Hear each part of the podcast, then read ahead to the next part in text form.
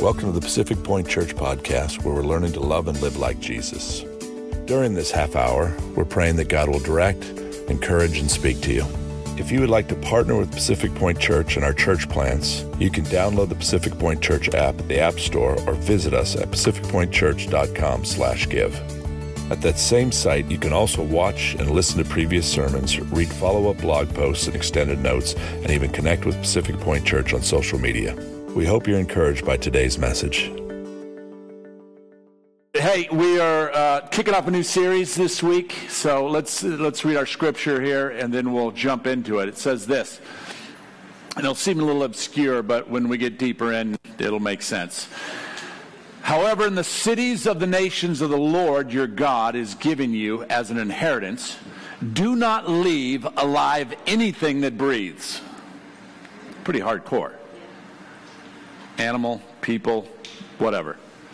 Do not leave anything alive that breathes. Completely destroy them. The Hittites, the Amorites, the Canaanites, the Perizzites, uh, the Hit, Hivitites, the Jebusites, all those sites, as the Lord your God has commanded you.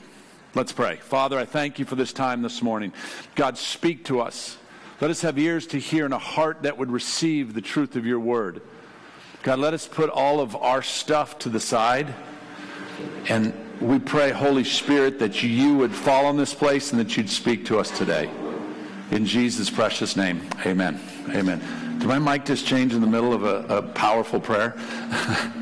okay. We good? All righty. So, sorry about that. All right, so we are kicking off this new series, 37. 37%. 37%. If you were with us last week, you'll know what I'm talking about, but we'll recap it real quick. But here's the thing I want to do during this series. If you would like, um, if you have questions, if you if there's something that I say that you're like, I, I need more clarity or I have a question, um, you can text us at this number. And at the end of the service, I'll take a few minutes and I'll answer some questions if I can. This is not stump the pastor. Don't ask some obscure thing to try to tick me off because I don't know the answer. Okay? Just be nice. But if you literally have something, I would love to be able to tackle it. And, and I may or may not be able to answer it, but I can always come back with the answer. So, um, so during this series, this is what we're going to do 37%. And it's based around this survey that Barna did. And it says this a majority of American Christian pastors this is crazy. A majority of American Christian pastors do not carry a biblical worldview. Who just asked that question? Text the questions. You don't yell them out. Come on, Bill. Uh, I'm going to explain it to you. 37%. I guarantee you, no one, well, Rick Warren's not there anymore, He's yelling at Rick Warren, what is that this morning? I love it. That's what I love about this church. In fact, just slightly more than a third, 37% have a biblical worldview, um, and the majority, 62%, possess a hybrid worldview known as, as syncretism. What does that look like? What did, what did Barna study? That's, let's look at it. How did he get these statistics? The survey was based on 54 questions in eight categories related to biblical worldview. And these are the eight topics that we're going to tackle over the next eight weeks so that you would have a foundation, that you would know what a biblical worldview is, that you could walk in a biblical worldview. I'm going to show you why it's important. I'm going to show you what it is and what we're going to do. Purpose and calling on life, family and the value of life, God, creation, and history, faith practice practices, sin and salvation, uh, human character and human nature, lifestyle, personal behavior and relationships, beliefs and behaviors related to the Bible, truth and morality. It's pretty encompassing. This is the foundation for a biblical worldview. As Christians, this is what we're supposed to stand on and how we're supposed to walk it out. Why this series on biblical worldview? Because I was reading Revelations, because um, I, I, and this I kept coming to this Revelations three sixteen, and you know it's it's where he talks about the churches, and uh, it says this: so because you are lukewarm and neither hot nor cold, I will spit you out of my mouth. I can't sit here as a pastor and preach the gospel. I can't come here and, and, and walk with you uh, who are part of this church and, uh, and think that, that you would even sit in this place of being lukewarm. Now, it's your choice. You can do it. But, but I've got to preach from such a way that when you walk out of here, at the very least, there's a conviction about your lukewarmness. At the very least, you thought about it. At the very least, you walked out and said, okay, maybe I need to look at this. But this scripture scares me. It scares me. It causes me to look in the mirror. It's why I regularly say, let's look in the mirror. Let's look at ourselves. Let's look in the mirror. Why a series on biblical worldview? I believe difficult times are coming. Now you go, wait a second, difficult times are coming. Haven't we just been in difficult times? I feel like as I'm praying, and I'm not saying this is a prophetic word from God, as I look at the, the, the tea leaves, is that what is that reading the tea leaves? I don't know. Is that that's probably not biblical? Sorry. As I okay, as I read the Wall Street Journal, as I read the Wall Street Journal, it says this: there, there's a two-sided coin that's going on right now. One says recession on it, okay, and one says inflation or hyperinflation. Flip the coin, whichever one you land on. It's crap. You look at what's going on in this nation. I think eh, personally, as I pray, and again, not a prophetic word, get it for yourself, but I, am not going to be caught going, what just happened? I think times are getting tougher.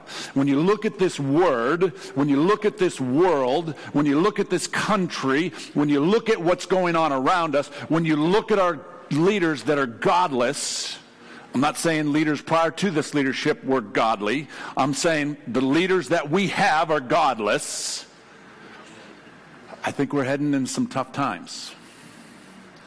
Here's what happens in tough times lines are drawn, and you choose which side you sit on. Or, more importantly, people watch and they see who you are and which side you sit on. I believe difficult times are coming. I don't want to bum you out this morning. But, but be prepared. Part of my job is to say, be prepared. Who possesses a biblical worldview? When he did the study, this is who he, he, he, he said possesses in what, uh, what it looks like. Among senior lead pastors, 41%. Yay. 41% of the guys that, that are leading churches have a biblical worldview. Associate pastors, 28%. Teaching pastors, 13%. The guys that are teachers that are sitting up here, 13% have a biblical worldview. 13% of what they preach is foundationally taken from what this word says. The reason that we have church, the reason that we profess Christ, is around the truth of this Bible Yet 13% truly live a, uh, an encompassing worldview. Children's pastors, that ought to scare the hell out of you. 12%. 12%. What do worldviews encompass? What does a worldview look like? Every worldview includes these areas. Yeah, they'll argue and say one or two here or there, not, but, but for the most part, this is what a worldview holds. It's a God. Now you say, well, secular worldview is, uh, they don't believe there's a God. Well, they do. They believe that they're God. They might not come out and say I'm God, but a secular humanist says I dictate the rules, I dictate what happens, I say what's right or wrong in my life and your life, and it's all relative. Therefore, they deem themselves as God. Knowledge, epistemology, origin, humanity, morality, salvation, meaning, and destiny. These are all encompass a worldview. Now, when you look at that and you think about it, and you think about what's driving our culture, you can see the absence of conviction in these areas. Look, I don't want us to be ever, ever be called lukewarm. Now, let me clarify something. Because every one of you and me walks through periods of time where you're going, that's a lukewarm Christian. I'm not talking about that. I'm talking about you being all right with your sin. I'm talking about you having no conviction for being lukewarm. That's what I'm talking about. That's what the church, what he was talking about to that church uh, in, in Revelation. So let's look at a biblical worldview versus secular worldview. And, and this first one is more foundational. I'm going to tackle something, but I, I, want you to just see so you have an understanding so that you walk in a biblical world. Biblical worldview versus a secular worldview. The secular worldview is a religious worldview in which man is the measure. The secular worldview is all about a man, about you. That's what I talked about. There is a God in secular humanism. It's you. Mankind is the ultimate norm by which truth and values are to be determined. In other words, you get to dictate what is truth. You get to dictate what is valuable. You dictate whether life is valuable or not valuable, whether, uh, uh, whether truth is truth or not truth, whether a boy is a boy or a girl is a girl, whether a man is a man or a woman is a woman. You get to determine all of those things in secular humanism. All reality and life is centered upon human beings in this worldview. In fact, we act as God. When you think about the world and where we're at today, do you see anybody who lives in this? Can, can you go, man, that, that makes sense? Do you see this going forth anywhere in the world today? There are two basic training thoughts regarding human uh, humanity currently operating in America today. There, there's, there's, these are the two main contrasting thoughts that are going forth. Number one, Christianity possesses a healthy awareness of original sin. You know what that is? Romans 3. Or actually, excuse me, Genesis 3. Original sin, man fall. He fell, and sin enters the world. Secularists do not believe in sin at all. It's all relative. There is no right and wrong. There is no right and there is no wrong. What I determine to be right is right for me. What you determine to be right for you is right for you, regardless of how it affects others around you. It's focused on an individual. The individual who gets to determine what right and wrong is. So then, when they offend you, when they hurt you, when they do whatever they do to you, it becomes all right because they're able to rationalize it in their mind and saying, hey, it's relative. It's not sin. It's not wrong. Why? Because I say it's not wrong.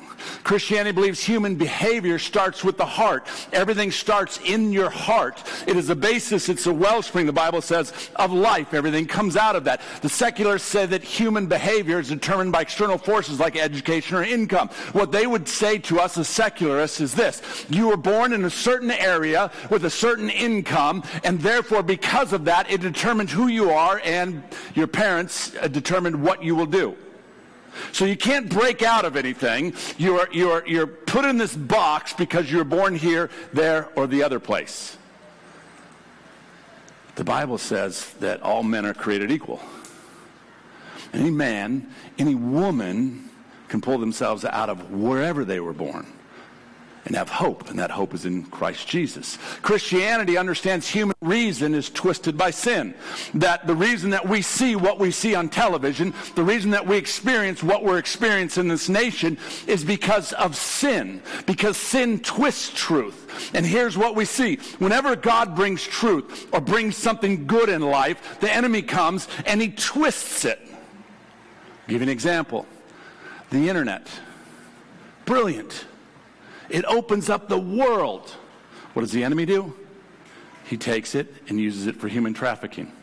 Takes it, he uses it for pornography. He takes it and he uses it for all these things that are destructive. Always imitating in the opposite of what God does.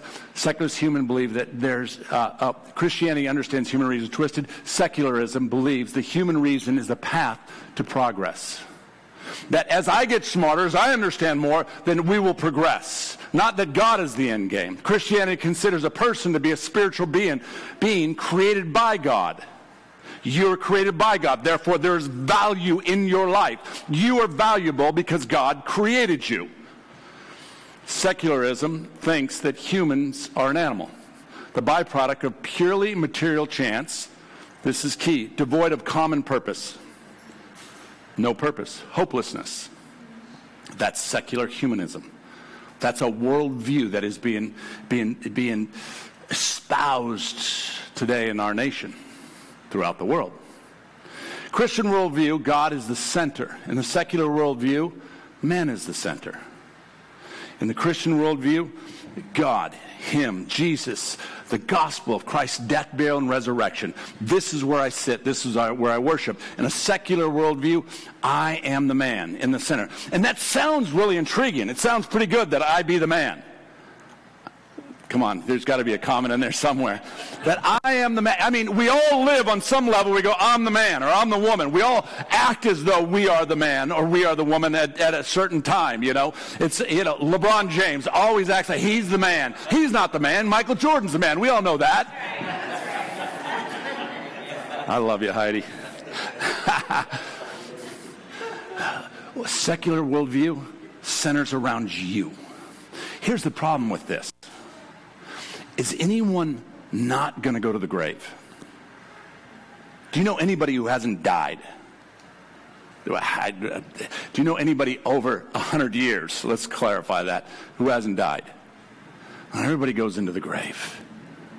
What happens to the man at the end of his life? His life is over. Then what? You put all your trust, all your faith, all your money, all your time, all your energy into who you are, and it's gone. Christianity focuses on the Creator, on the Father, and who He is. So we have two worldviews Christian worldview, and when we look at Revelation, hot, meaning if you're, if you're living in a Christian worldview, then, then this, this whole neither hot nor cold, cold doesn't matter. We have a secular worldview, which is cold, the furthest thing from God that there can be. Then we have this lukewarm church. Now, let's remember when I say church, who is the church? You are. You are. So uh, we have a, a, universal church throughout the world. There's churches meeting everywhere, a universal church. And then we have the church, you guys, individuals as members of the church, members of the body. And that's what this scripture is, is talking about. And, and I need us over these next eight weeks to look and say, am I a lukewarm Christian? Am I living as a lukewarm Christian? Or am I truly living a biblical worldview? Why? Because I think when things get tough, this is the only thing that you got. This is the only thing that you got. I was uh, I was talking to a, a, a, friend. I think it was this week, maybe it was last week, and uh, it, it, life was falling apart. Marriage, lost a family member, just everything was was going the wrong direction, and and literally. Um, we were talking about this and worldviews and stuff, and, and we got to this point where he said, literally, all I got is, is this. All I got is Jesus. Look, eh, my world is falling apart. How do I sit here in a, a secular humanism and say I'm the man? I, when your world's going nuts, when your kids are screwy and, and your finances are all over the place, how can you actually stand there and say, I'm the man, I'm the woman? It's foolishness. But I know this when everything's going south, here's what I say Oh God, thank you that you are the creator of heaven and earth. Because I got nothing. I got nothing. Oh, how are we doing back there? Clicker. Um, here's the key our worldviews describe our beliefs or lack thereof, which lead to our actions. In other words, your faith is directly connected to your actions. If you find yourself, your actions not matching up to what this word, word says, then your biblical worldview is probably off a little bit. It's that be and do tension that we talk about. The be and do tension is really uh, out of this scripture this thing, uh, Seth, can you roll with me because this isn't isn't working. The be and do comes from Romans 12, 2, is one of the, the places. It says, Do not be conformed to this world, but be transformed by the renewing of the mind and testing your, you may discern what is the will of God, what is good, acceptable, and perfect. Romans 12, 1. The be and do is this. I sit in this place of being saved by grace. There's nothing I have to do to get that. But the do side of it is finding the will of God, walking in it, and the fullness of it. It's this tension. Don't ever get caught in that, that we talk about it regularly. Don't get caught in this. If I do this, if I do that, if I give this, if I come to this, if I come to prayer on Wednesday mornings, then God will accept me. No, no, no, no. God accepted you when you came into relationship with Him, period. No question. But the be and do tension is God accepts me regardless. How do I not go and be who God has called me to be and do what God has called me to do? That's the church. Our worldviews describe our beliefs, which lead to our actions. If that is true, if that is true, and this statistic is true, slightly more than a third, 37%, have a biblical worldview, then, go ahead. And what is the result? What is the result? Here's, here's what we see Christians living in bondage, in fear, anger, doubt, and habitual sin. I, am always perplexed by the fact that, that I, we can say that we're Christians, that Jesus is our deliverer, that there's no, there's no condemnation in Christ Jesus, and I'm a new creation in Christ, yet, yet I live in fear. I'm always perplexed by the fact that, that, that, you know, what this Bible says about me and who God says I am and the freedom that comes with this, yet the church sits in anger or doubt or habitual sin. It's a result of not walking in a true biblical worldview. It's a result of not understanding what the scripture says about me. It's a result of this. I'm going to show you. Go ahead. Whoa, back. Sorry. I don't know if this thing is. Uh, whoa.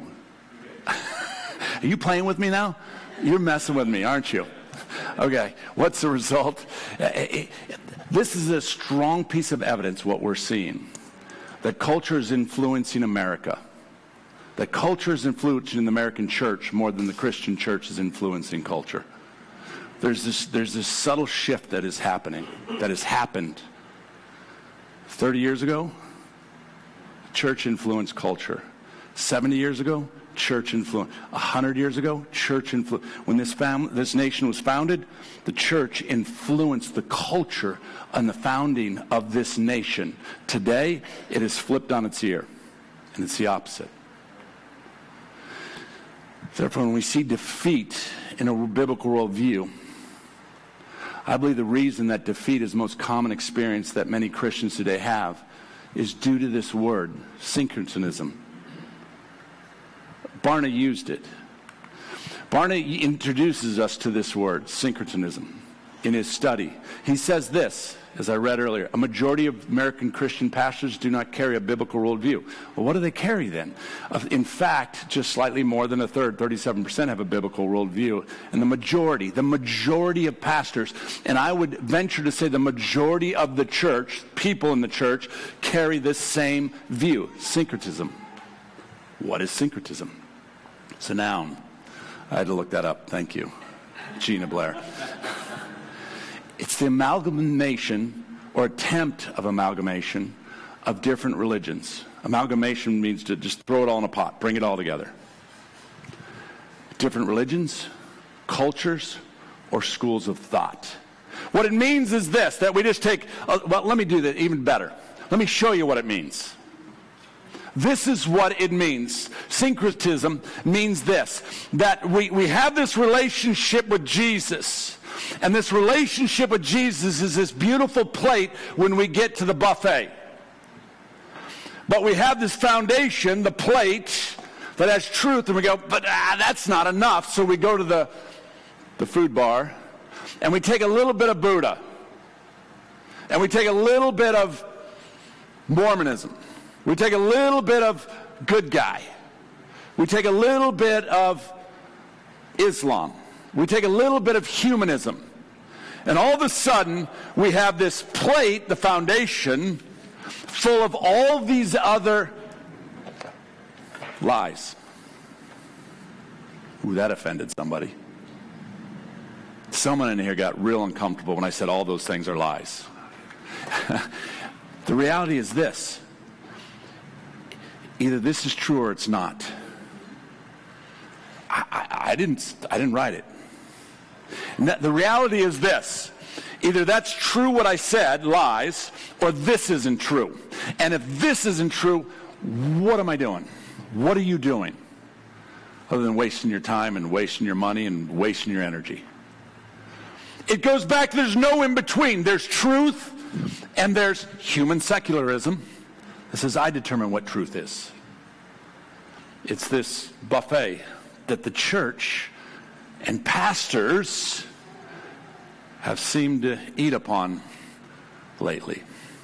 Syncretism isn't new. We, we've seen this throughout history. Why is it so important to understand? Those who forget their history are uh, condemned to repeating it. You forget your history, you will repeat it.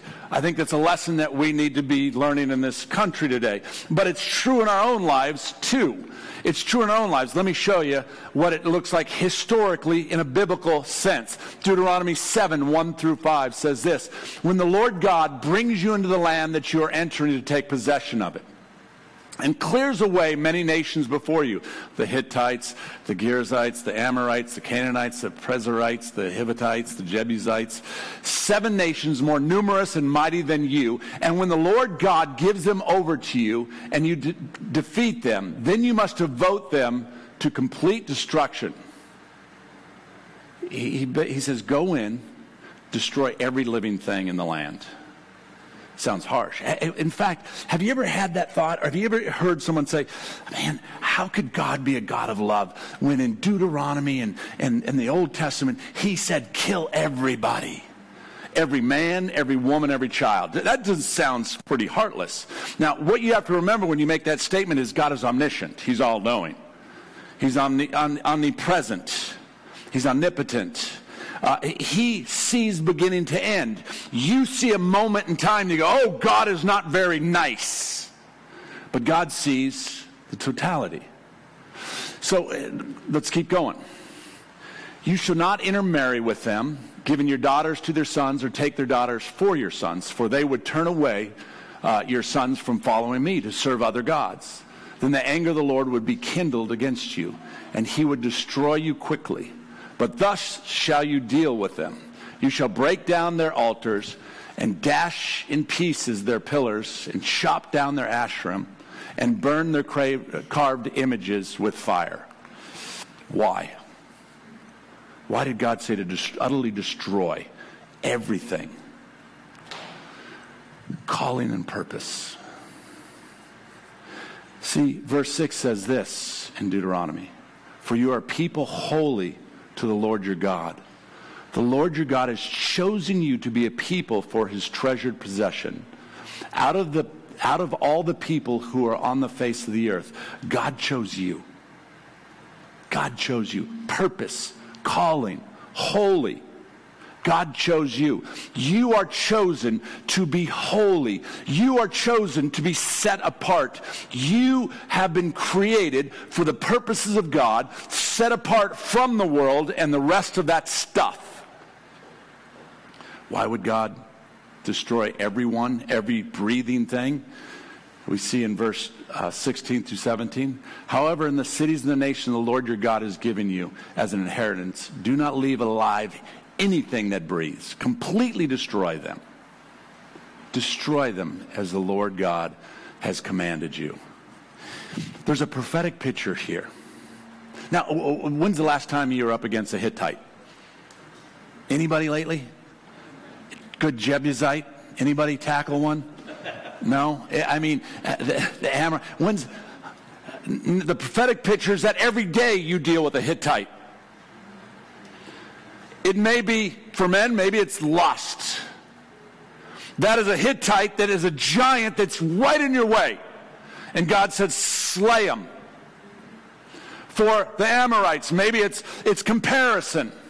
Maybe it's, I live in Orange County, I want to be like that, I want to have that, I want this thing or that thing. And God says, each and every day, He says, take their feet out, cut off their head, destroy them. Maybe it's the Canaanites and, and, and you're dealing with anger and unforgiveness.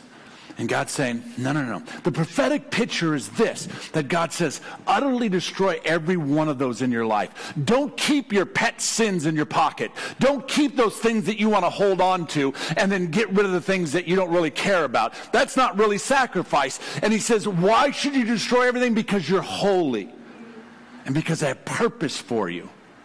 And I'm a good God. The why.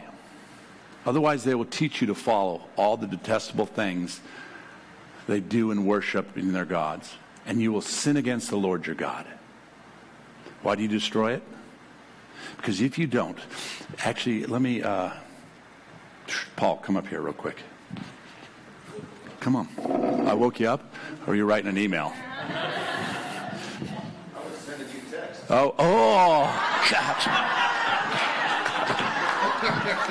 That was good. That was good. It's really good. It's quick. You're quick. Okay. So, what, what we said is God said destroy everything because He knows. What does He know? He knows that if you don't destroy, they will pull you into their sin. This is what I, my, I tell my kids. They, they hate this analogy, and I've, I've done it before. Now, here's what I say uh, Paul, stand on that chair. Stand. Don't sit. Don't fall. I have no insurance. Um, I'm kidding. We do have insurance. So, he, here's what, what it looks like. Here's what we think as Christians. That I'm going to stand up here and I'm going to I'm going to I'm going to hang around with a group of people. I'm going to play with some sins and I'm going to bring people up to where I'm at so that they'll know God. So it, it, try and pull me up to where you're at. Try and pull me up on that chair. Without falling on you? Uh, yeah. you can't do it. Don't let go. So, so here's the analogy. We sit up here and we go, I can play with some of these sins. I can I don't have to destroy utterly everybody. In other words, I can I can pull up to me. Now here's what happens. Sin, the Hittites, the Jebusites, all that, what they do is this. They get a hold of you and real easy to pull you down. You think you're going to pull them up, but they pull you down. And he's a lot bigger than me, a lot stronger, not as good looking, but he's all those other things. And and you see how easily I was able to pull him down? That's what sin does. Thank you. Take your chair. Don't hit me. Don't hurt me. it is it is it is it is that analogy. It's a, again I, I, tell i tell my kids look you think you're going to pull your friends you hang out with the wrong crowds you think you're going to pull them up to your standard to what is good what is and, and to live that life? No no no no no it ain't happening. They're pulling you down there. Show me your friends i'll show you your future. You guys sick of that one? Yeah they're, they're going yes. But it's the same thing in our spiritual walk. Show me the, the, the, sins that you're playing with. Show me those that you're surrounding yourself around. And I'll show you where you're going to end up. I'll show you where. But God says, I've set you apart to be holy to be holy. See, syncretism, it, it, it's this in the church, it's a sin against God. It's taking all of these things and you lose the purity of truth and who God is. You lose the value of what truth does. And what happens is you, you get into this and, and, and things start not happening in your life or things go south or things don't go well. And then what you do is, uh, what we do is we blame God. And God goes, wait a second here. You're the one who mixed all this stuff together. Don't sit here and blame me for you going to the buffet and pulling a little bit of everything. You want to know truth. You want to know peace. You want to know how to get through the difficulty that you want to get through that I'm going to, I'm going to carry you through it, but it comes through this word. Not from the buffet line. See, syncretism and the church, we see it back in, in Deuteronomy. God was very clear. Don't mix it. Don't mix it. Keep the purity of truth in my word. Don't mix in this, this Middle Eastern uh, mysticism. Don't, miss, don't, don't bring all this stuff in here. Don't bring the secular into the holy. Don't bring humanism into the, the, the presence of a holy creator. It's a sin against God. Mixing secular humanism with the creator of heaven and earth is an abomination. Yet that's what we find the church doing in many ways. Why has the church done this? It feels better. It just feels better. We don't trust God and who He says He is. We live by feelings, and God hasn't called us to live by feelings. I was having lunch with a friend, uh, I don't know, a, couple weeks ago, a month ago, I don't know how long ago, a while ago. And uh, this is a, a, a young man who grew up in the church grew up in the church, has, grew up at a Christian university, claims God as his Lord and Savior. Yet in the conversation we're having, we're having a conversation about some certain sins. And, and he, he was struggling with calling sin a sin because he had friends that were living in that sin. I'm not going to pick out one certain sin, just put whatever you want in there. But, but it, he, he, he felt bad about the fact that, that he didn't want to tell, it was another relative, that they were in sin. He felt better about just, well, everybody just love everybody. And, and it's because we don't trust God and who he says he is. When this word says something, when the word brings truth, when the word brings truth, the enemy comes and he tries to lie. And, and he, he, he says things like, well, that's not very godlike. Well, calling sin sin, you can't say that about someone else. And it's, it, it is this very thing that God talked about in Deuteronomy. And when we look at the church today, what we see is this amalgamation of philosophy just seeping in. We see church after church that doesn't stand for truth. And we see churches that will embrace any human secular um, thought that is out there. And it's not God. See, times are going to get real difficult. And, and, maybe I'm crazy. Maybe I've just completely missed it and it's going to be sunshine and, and uh, you know, uh, everybody's going to win the lottery, you know, and all, everything's going to be wonderful. I, I don't necessarily, I mean, I, I, don't see that scripturally. I don't see that in the natural. I don't see that. I just don't. And, and things, as they get difficult, I'm going to have a couple places to stand and, and, and really get strength and really get encouraged. One is me and one is in Jesus. I, I can tell you about this one over here. It sucks. It's not good. Fear increases. Uh, uh, but this, this trusting in Jesus brings hope. It brings hope. And, and whether it feels better or not is not the, the, the, the issue. Because if it was about feeling, I don't think many of you would be here this morning. If we're honest, I'm not sure I'd be here this morning. If it was about pure feeling, I would be on the beach in Costa Rica eating ice cream, getting ready to take another nap. But I, I, I, I speak to my soul. I go, get up. And here's the beauty of it when, when, when I make those decisions, God is faithful to bring the motions behind them. You, we, too many times live emotions first and then trouble second. God says live truth first and then emotions will follow the right emotions, not trouble ones. Not living in emotions. We have to get back to the purpose of creation.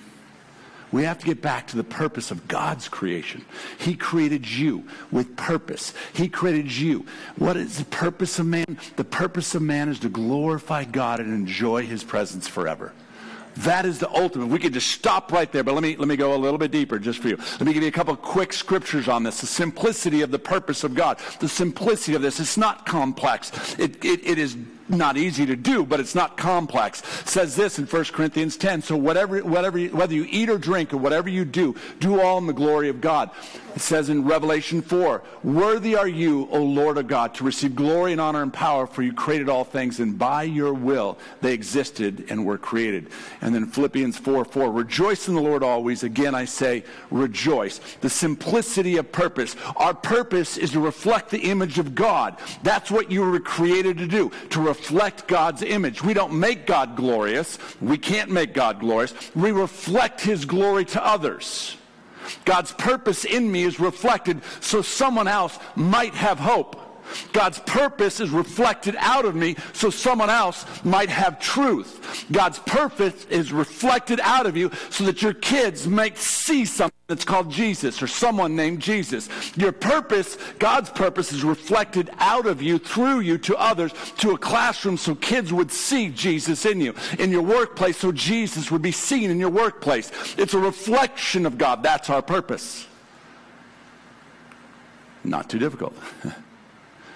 You and I are to display the glory of God. That's our purpose.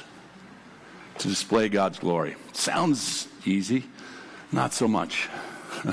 Reflecting His glory in our purpose. These, let's go through these real quick, real quick. Reflecting His glory and our purpose. We were created to worship in all things. We walk in our purpose and reflect God's glory when we worship God in our marriage, in our parenting, in our workplace, in our family. Worship is not just sitting up here. That is part of worship. What, what Grayson does, that's worship. But it's only one aspect of worship. When I love her well, when I love her well, that is worshiping God.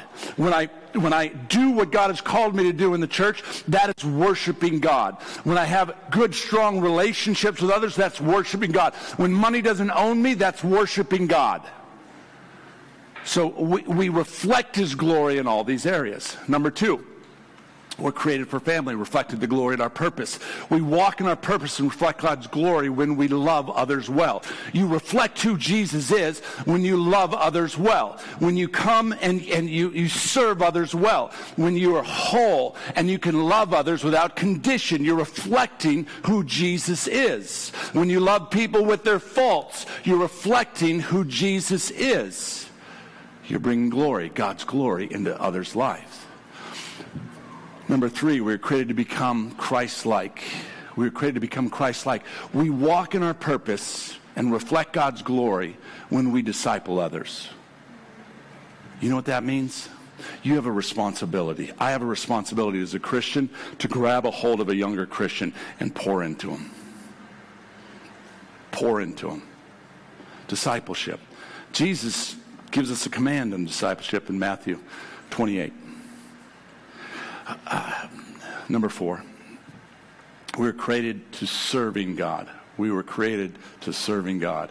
We walk in our purpose and reflect God's glory when we serve others. You want to impress your neighbors? You want them to see Jesus? Impress isn't the right word. You want your neighbors, your coworkers, your family to see Jesus? Love them and serve them. Without the, the words. Without this, look at me.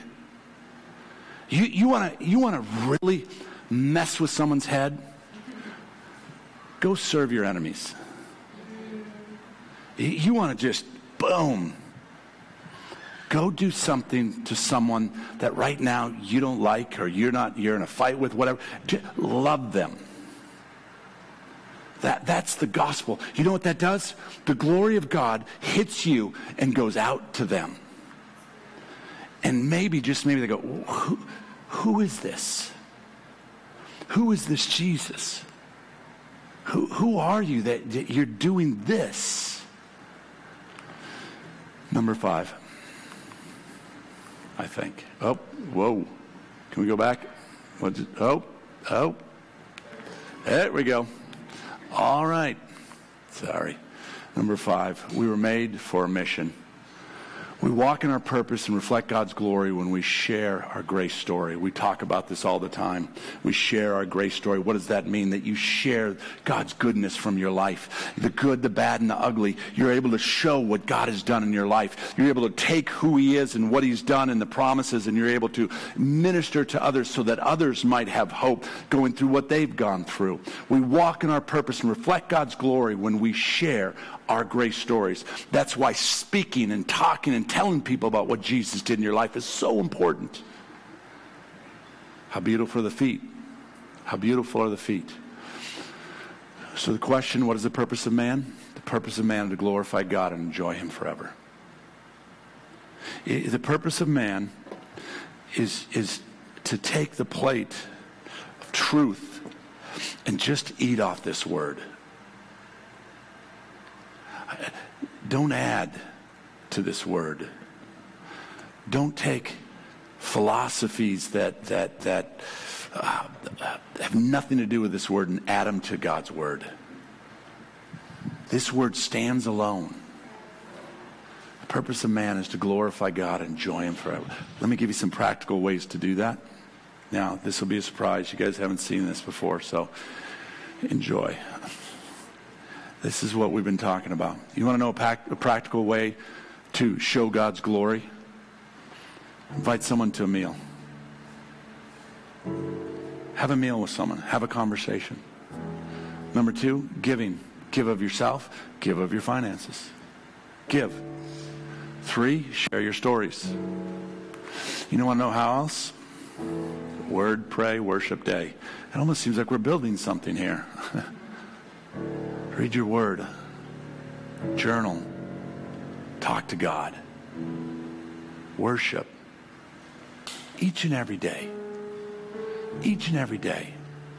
See, we need a church that walks with a biblical worldview. We don't need a church that looks like the world. We need a church that looks like Jesus. It's, too muddied right now. Set yourself apart. Why? Because you're holy. And God sets you apart. And He has purpose for you. And He has a destiny. In fact, Psalm 139 says, Before the foundations of earth, God knew you. And He wrote out your steps before one of them came to be. Purpose. Destiny. The first thing in worldview is to know that you are created with purpose. You are here for a reason. And your reason? To glorify God. To glorify God. Your friendships, in your marriage, in your time, in your finances, in every aspect of your life. Every aspect of your life. Let me pray and then we'll answer some questions if there are any. Father, we just we thank you for this time this morning. God, I thank you for your word. Oh God, let us stand on this word. God, get us out of the buffet line. God, everything that we've tried to mix and match, God, forgive us. Let us glorify you in our relationships. Let us glorify you in our giving. Let us glorify you every aspect of our life. In Jesus' precious name. Amen. Amen. All right, let's see if we have a couple of a couple of questions. Whoa. What oh, there you go. Okay. Gosh, as a Christian, how do we determine politically what issues since they seem to be involved, uh, they seem to involve a difference between a biblical worldview and a worldly view, are acceptable to defend. Is politics a politics as a believer something we should involve ourselves in? How do we love like Christ did in the world we are in with everything being political these days? Gosh, that's a mouthful. There's a lot there. Okay. Um, uh, was, someone have her removed, please? No. That is. this that's a great it's a great question. First of all, if you remember when we first uh, we came into this place, there was an American flag back there. You guys remember that? The huge American flag. When we painted over the flag, some people were not happy. They were not happy. Why would you paint over the American flag? L- let me tell you why. Let me tell you why. Because this is not the Church of America. This is the Church of Jesus Christ. Politics, here's what's happened, is, is our, our theology has flowed. Flowed, is that a word? Flown? Flowed? Fluish? Our politics have, have flown out, out of our um, our, our, our, our theology has flown out of our politics completely backwards. Look, I, the church, I think, got it wrong last cycle. And they hitched their wagon to a man who I don't know if he's a Christian or not. I'm not judging whether Trump was a, a Christian or not. But when the church started saying, this is a man from God, that scared me a lot. I'm not saying he is or isn't. Uh, ultimately, if we believe this Bible in, in uh, uh, uh, Hebrews 13, it talks about that God places all leaders. So if that is, if, if, if no one can be set in apart from God's knowledge or understanding, or then that must mean that even Biden, the president we have now, came through God's hands. So here's, uh, uh hopefully I'm a- answering your question. Yes, you should be involved in politics. But when you're involved in your politics, it should, it should rise out of Scripture, not out of emotion. So if there's a political issue, okay, do, do, let me offend people because I did it a month or two ago, and it's uh, okay. Sorry, uh, uh, abortion is a political issue, correct? Anybody? Would you agree with me? It's a political issue. It's a hot topic here's part of the problem the, they've, they've hitched it to the church. Well, it's, it's one of a million topics. It's not the only topic. But, but I've got a biblical worldview here that, that values life that says that from the beginning, Psalm 139, God knew me in my mother's womb. He was literally creating. I, I, it's wild to me. He's in there creating me in my mother's womb and, and putting together personality, putting together all that stuff. So as Christians, and we're, we, we talked about this, we're created in the image of God. Therefore, a biblical worldview says we don't kill the image of God. So you know, whether it be abortion, whether it be murder, you know, a, a, a biblical worldview. But here's what I'm not going to do. I'm not going to, I'm not going to stand out there with signs going, you know, you're going to hell for abortion. Here's what we should do. We should go adopt some babies. We should go and stand with those women Say, come to my house. Let me feed you. How can I walk you through this? That, that's the political response. Not you're going to hell because you killed a baby. No, no, no. Come on, let's, how can I help you? See, so so we take the political side, that's a political side. We take the scripture and then we apply it. It says this in in in in, in somewhere in there. It says the Gosh, my head's going. The word became flesh. John 1. That changed, the world changed at that moment. That the truth of who Jesus was was incarnate in flesh. That's how political we need to be. We need to be truth, flesh, in the midst of the politics, and love others well. How do we love like Christ did in the world we are in with everything being so political? I, think it goes to what I said. If, if, if everything, even political, that we see goes to this word and then to politics and not politics and then to this word, I think you got a better chance. Hate. I, I, can't believe how many Christians that I hear that say, I hate this president. Really? First of all, let's look at a biblical worldview. You should be praying for. You should be crying out to God for this president that he lead us well. Big difference. Okay, is there another one?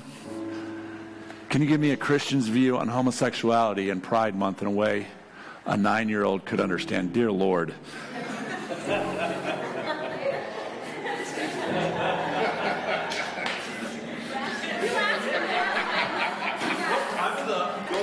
Yeah. God bless. Have a great week. Uh, yeah. I told Seth, I'm like, make sure you edit him. If there's anything that's going to stump me, get it out there. And then he throws that up there. No. Can you give me a Christian's view on homosexuality? Well, I, I can give you a biblical view on homosexuality. And the Bible says it's sin. I hate it, it, it, it the Bible says it's sin. Let me answer another question. Can a homosexual go to, go to heaven? Yes. Yes. the Bible says this in 1 John those who practice such things shall not inherit the kingdom of God. I know a lot of, of, of great men and women who struggle with this. I, I, not unlike certain things that you and I struggle with, but a lot different in many aspects. Oh, God bless them. I, it, is, it is a struggle. There's a difference between someone who's struggling and someone who's full blown just given themselves over it and said, This is what I want. There's a difference. So, can you give me a Christian view on homosexuality? Pride Month. I, I can, I can be in the world and not of the world. I, I, just read an article of the, the Devil Rays. Is anybody baseball team? There are five players for the Devil Rays. So in Pride Month, they they they're having the team uh, wear a patch, a pride patch. And these five guys just said, look, respectfully, uh, we're all right with what, what you're doing. In other words, they're saying it's a secular world. I'm not trying to push biblical foundation and biblical worldview in a secular place that, that I've got to be right. They said, we just cannot, in all, with all good conscience, wear this patch on our jerseys because of our religious convictions. He's like, and and, and they they they the guy was very eloquent and very well spoken. He said, "Look, look, I, am all do all those things. I just personally can't wear that when I go out there." Yeah. See, there, there's this tension. It, there's this difference between you're going to hell and Jesus loves you. It, the, you, got to walk in that. I don't know if I explained it for a nine year old could understand. I think that if we're talking about a nine year old, just put truth, put the word in them, pray over them. Trust that this word will not come back void. Trust that as you speak truth. Trust is that, let me tell you with your kids, they're going to perceive and watch how you speak about different sin. And if you're that self righteous Christian, just bashing the hell out of things and people, your, your children and others are watching. If you've truly experienced God's grace and, and your mindset is, is literally, oh God, only by your grace, there, there I go. It's only because of your grace. If you can live there, it's huge. Do we, do we want time for one more? Okay, last one. Short one. Oh, he gives a long one. Language evolves over time. Literally, language that is archaic. Oh, someone what? Archaic. See, I can't spell it, so I can't read it. Archaic can't necessarily be in the absolute truth. How do I navigate the reality that certain messages meant something different in context without failing the test? Words have meanings. You're absolutely right. Words hold value. We see historically when, when words lose their value, societies break down.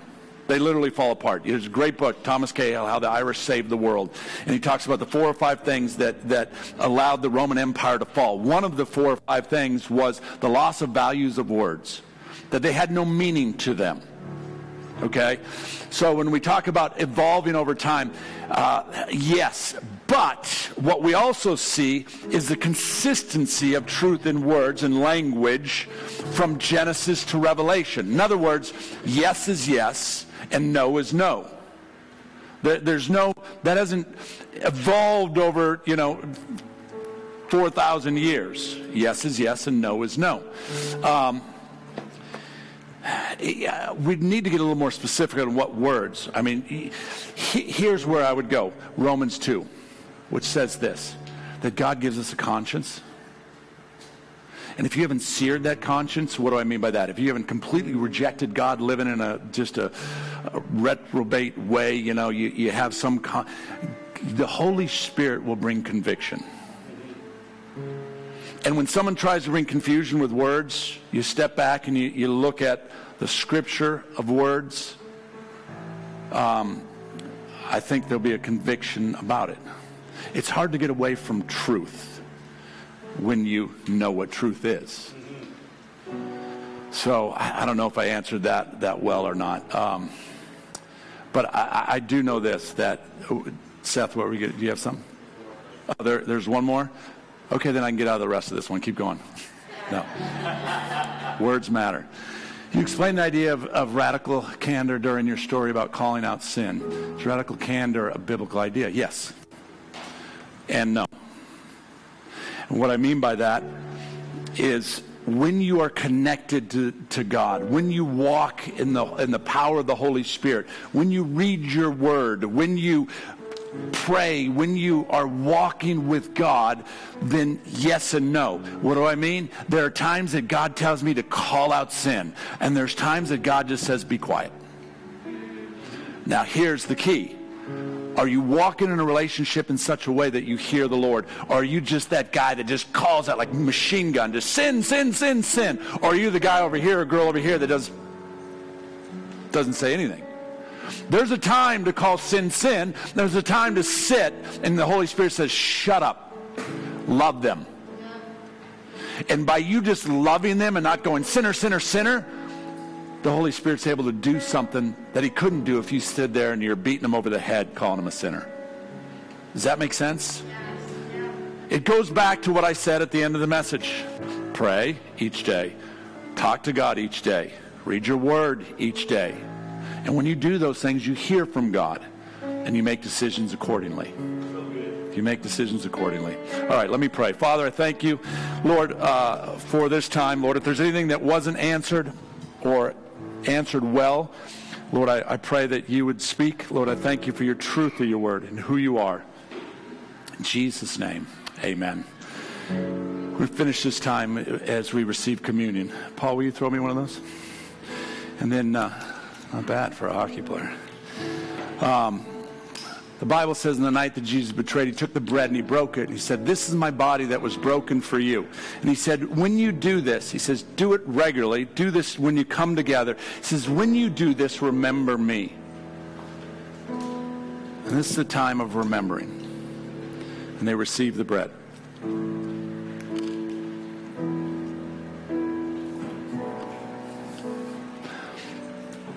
And then they took the wine, which represented his blood. He says, When you do this, remember what I did for you. I washed away your sins. He said, literally, remember that, that when you walk out of here, there's no condemnation, there's freedom, there's no guilt. You're free in Christ Jesus. And they received the blood.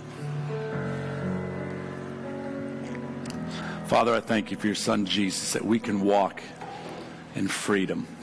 Thank you for who you are. God, let us be the church. Lord, let us grab a hold of a biblical worldview. Lord, as we come into that relationship with you, God, that you would, in us, God, that you would reveal yourself in greater ways. I thank you for this time this morning. In Jesus' precious name, amen.